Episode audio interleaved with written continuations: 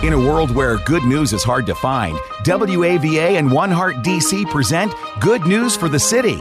We're here to share the good news of the gospel of Jesus Christ and what his body, the church, is doing to spread this good news in the Washington, D.C. metro area, including Northern Virginia, Maryland, and D.C.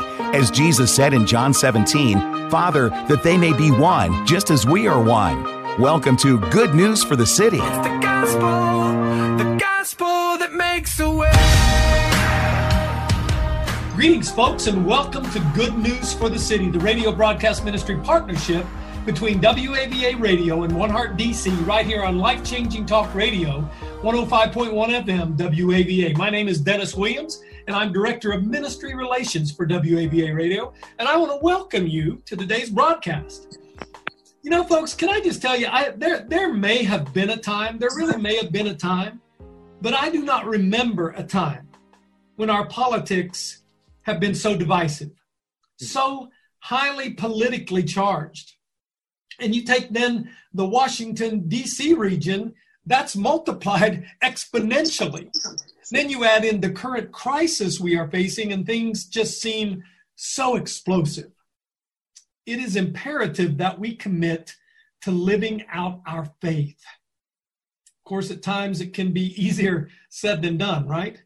Well, joining us today is a man who is going to offer us some practical steps to living out our faith in these highly charged times. So, we're going to talk about that. And of course, you know the drill. Here to get us going, to get us started, introduce our guest for the day is my good friend, my buddy, my co host of Good News for the City, Pastor Brian Bales, Senior Pastor of Christian Fellowship Church in Ashburn, Virginia. God bless you, brother. Good to see you, man. Hey, man, it's uh, good to be here again. We find ourselves a bit in a different situation than we normally are, doing this a bit remote. So, thanks to our listeners who are kind of hanging in there with maybe the little bit different sound. But uh, our prayer for you, wherever you find yourself in the midst of uh, this COVID 19 thing or whatever it might be, is that uh, you are experiencing the power and the truth of the good news in your life. Amen. Dennis, we've said this on the show before many, many times that uh, in the world that we live in, our responsibility is to live like a sheep in a donkey elephant world. Uh, and especially here in the Washington metro mm-hmm. area, people wanting to label us with any other animal other than sheep belonging to the good shepherd uh, is a challenge that we have to fight against. Uh, yes. That our identity is in Christ first and foremost, not in our political affiliation or political bent or political belief.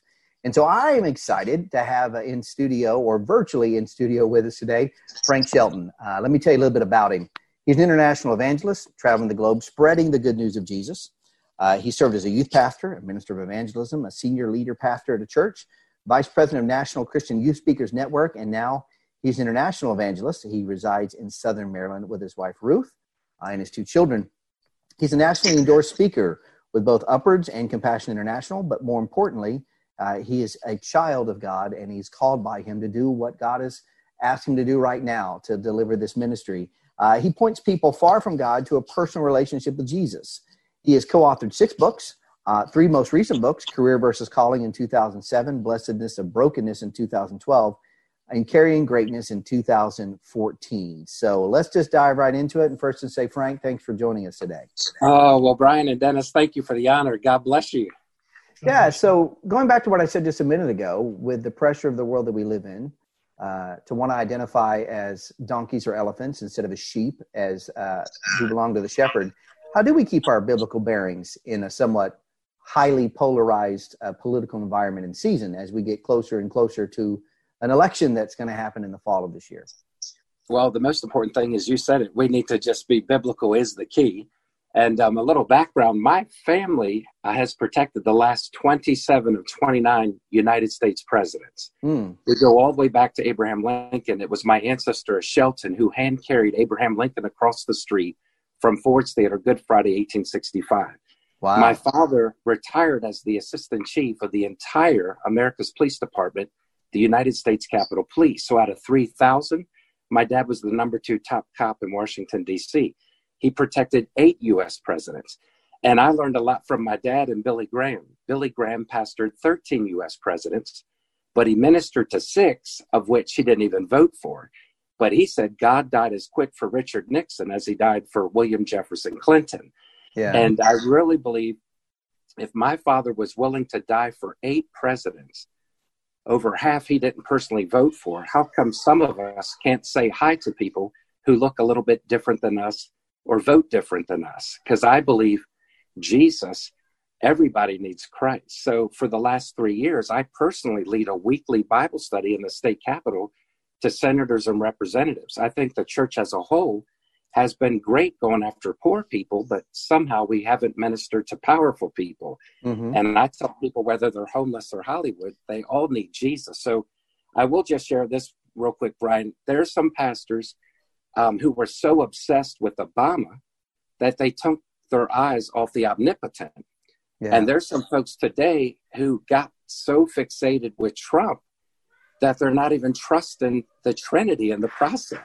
Yeah. So I just believe that uh, we need to pray for those in authority. We need to respect for those in authority.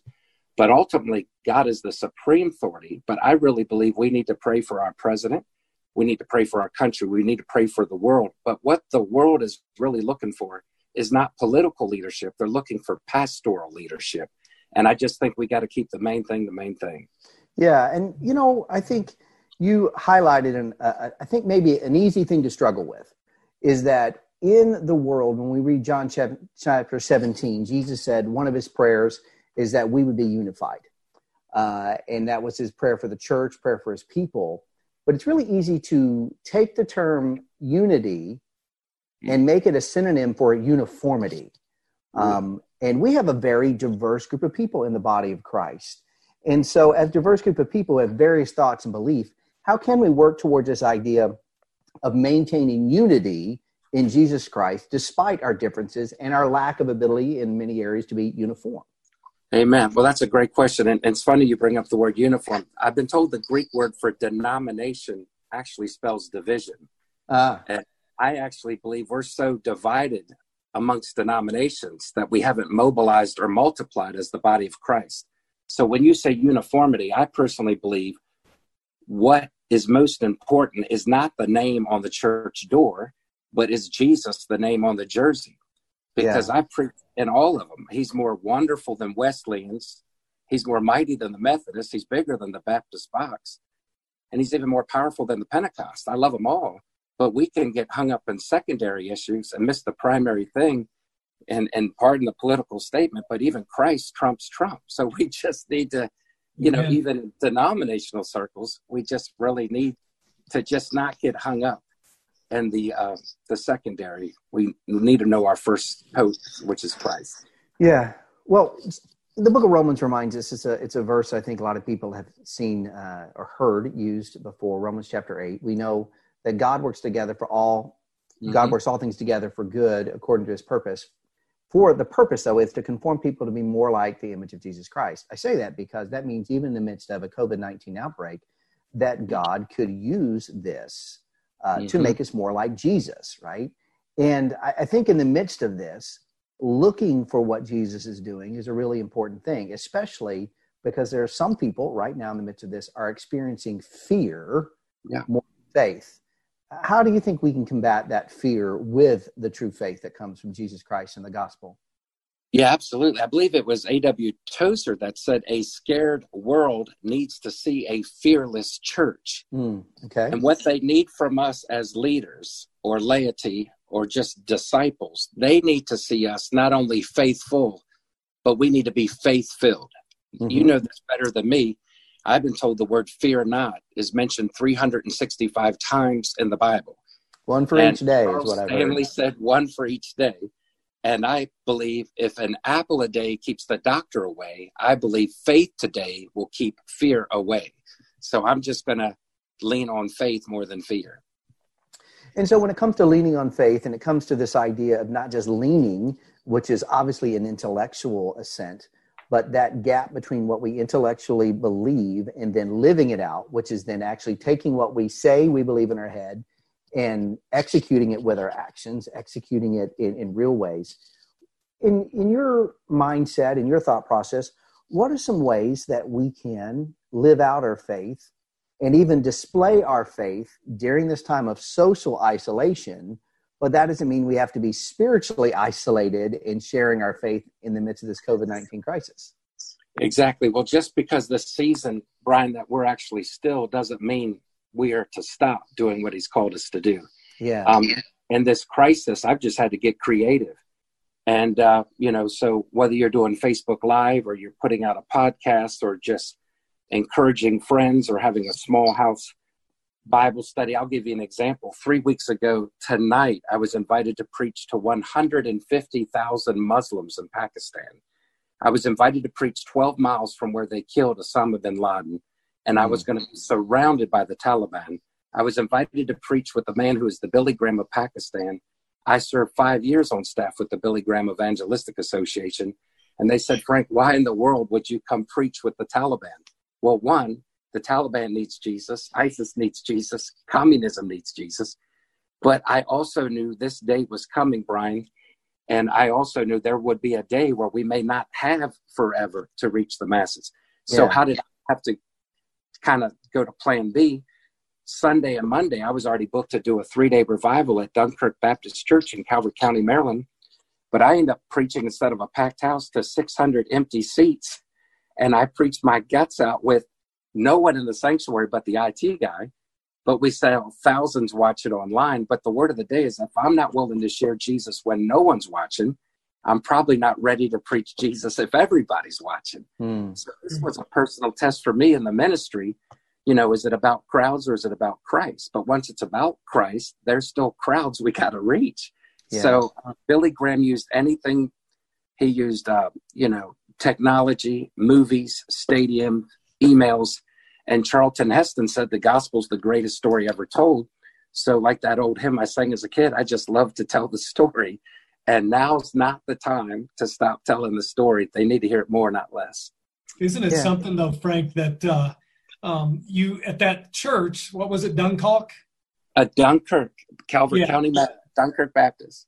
So isn't that something though? If if you had been there and preached and it was packed, you'd have got about six hundred people.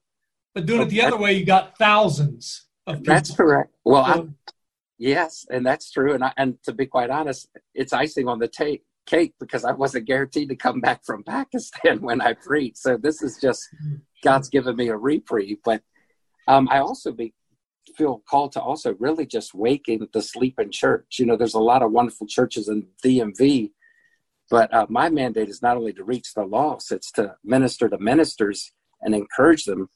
You know, Babe Ruth in one year led the league in home runs. But what a lot of people forget, he led the same season in strikeouts. But at least when that brother was up to bat, he was swinging for the fence. So I just want to encourage all my clergy colleagues. Um, by the way, we're colleagues and not competition. And two, you know, Bible college taught us how to promote the Lord, but somehow we failed to promote each other. So I just want to be a cheerleader to my clergy friends. Yeah. But man, uh, in the words of Smokey and the Bandit, we have a long ways to go and a short time to get there.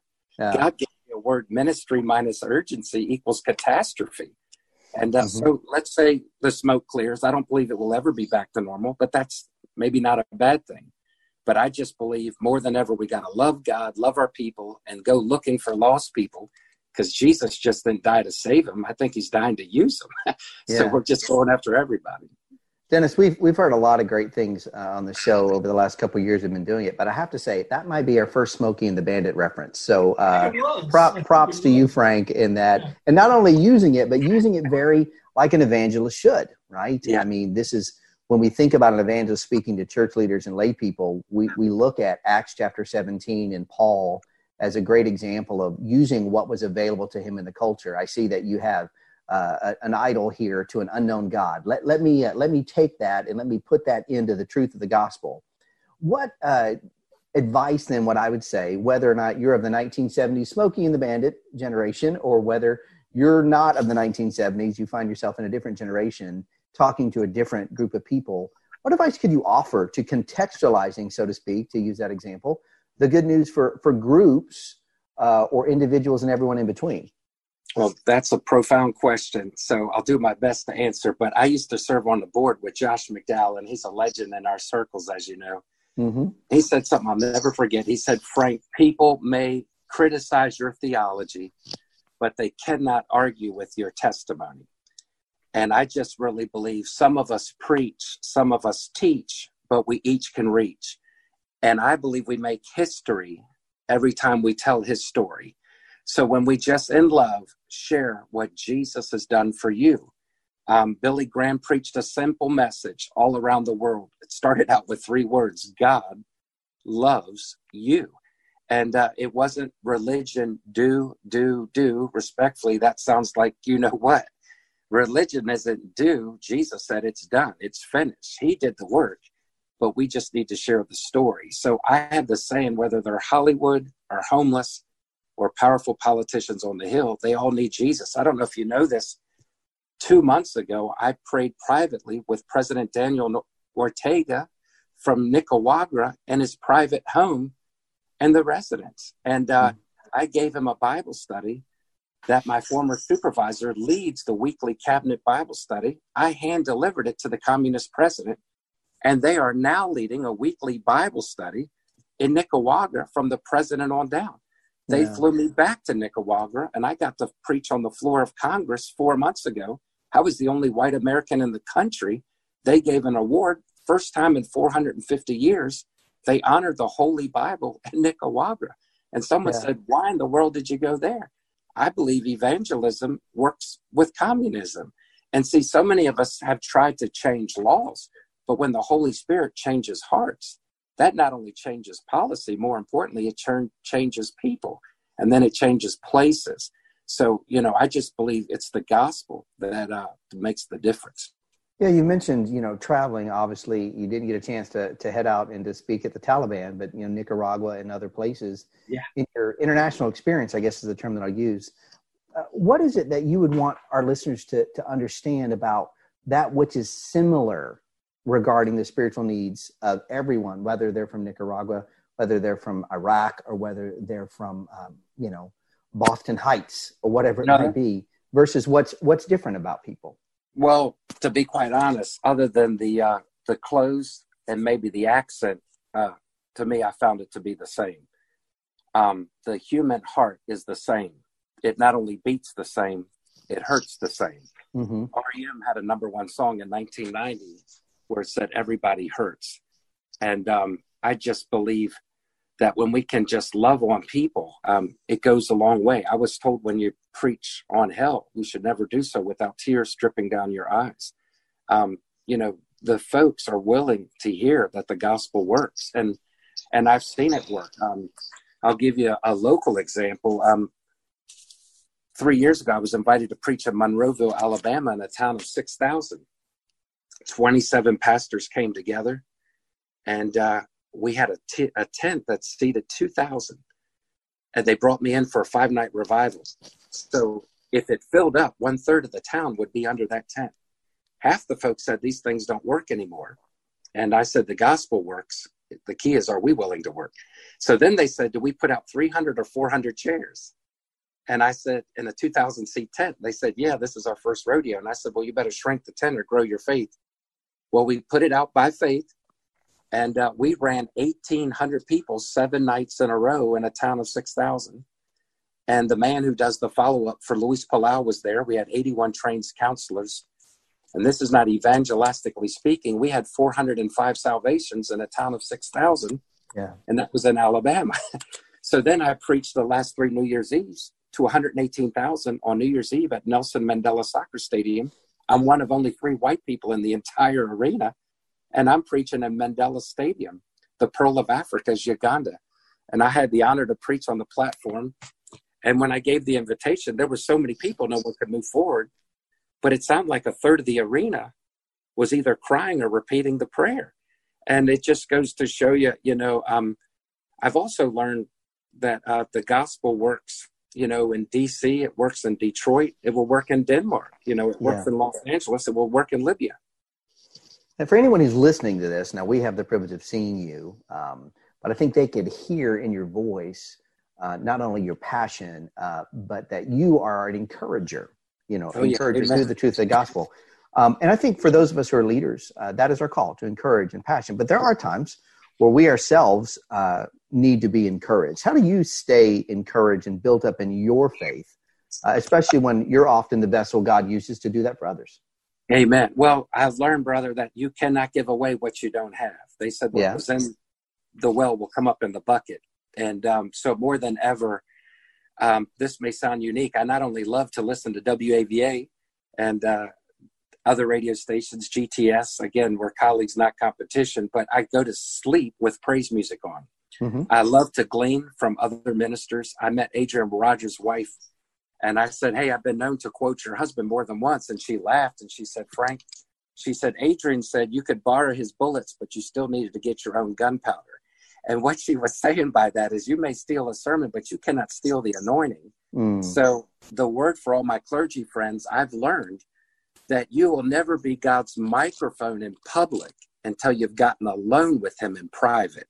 Yeah. So, I spent a lot of times on my knees. A lot of folks want a platform, but unless you're willing to pay the price, you're just playing games. So, yeah. listen to praise. Uh, I even have my 11 year old son pray over me before I preach Mm-hmm. And I, I don't want to lose that childlike faith. But uh, so, but yeah, the key is just listening to others. Um, I was told good leaders are great readers. So I read everything I can, take the good, leave the bad. But you gotta, you know, David said he encouraged himself in the Lord. So yeah. uh, it's a lonely journey, but I, I wouldn't trade it. Yeah. Well, um, give me a quick story if you can. It's one of the things we love to do on the show about how you're seeing God. You've shared several of them already, but maybe one you haven't already shared about God moving, whether it's here locally in the DMV or in the States or throughout the world. Well, no, that's great. So, without naming a name for confidentiality, and again, I actually personally myself, I had worked in four different White Houses of two different parties. So, I have convictions, but I, I'm not going to air out my cards on the radio. I, I wanted more than one political party represented at my funeral. I have this saying that if you only hang out with folks who look like you and vote like you, you probably don't look like Jesus. Paul was all things to all men. I learned in math class what you do to one side, you better do to the other. So I also believe in trying to be bipartisan as far as if you're going to have a Bible study with conservatives, you better make sure you walk the halls and invite the Democrats to come too. You know, God loves everybody. But having said that, there is a member of Congress, a Democrat from the Northeast, and we've been sharing Bible study with him. And he told my friend with tears um, I'm losing sleep over something. And we said, What's that? And he said, quote, the abortion issue is keeping me up at night.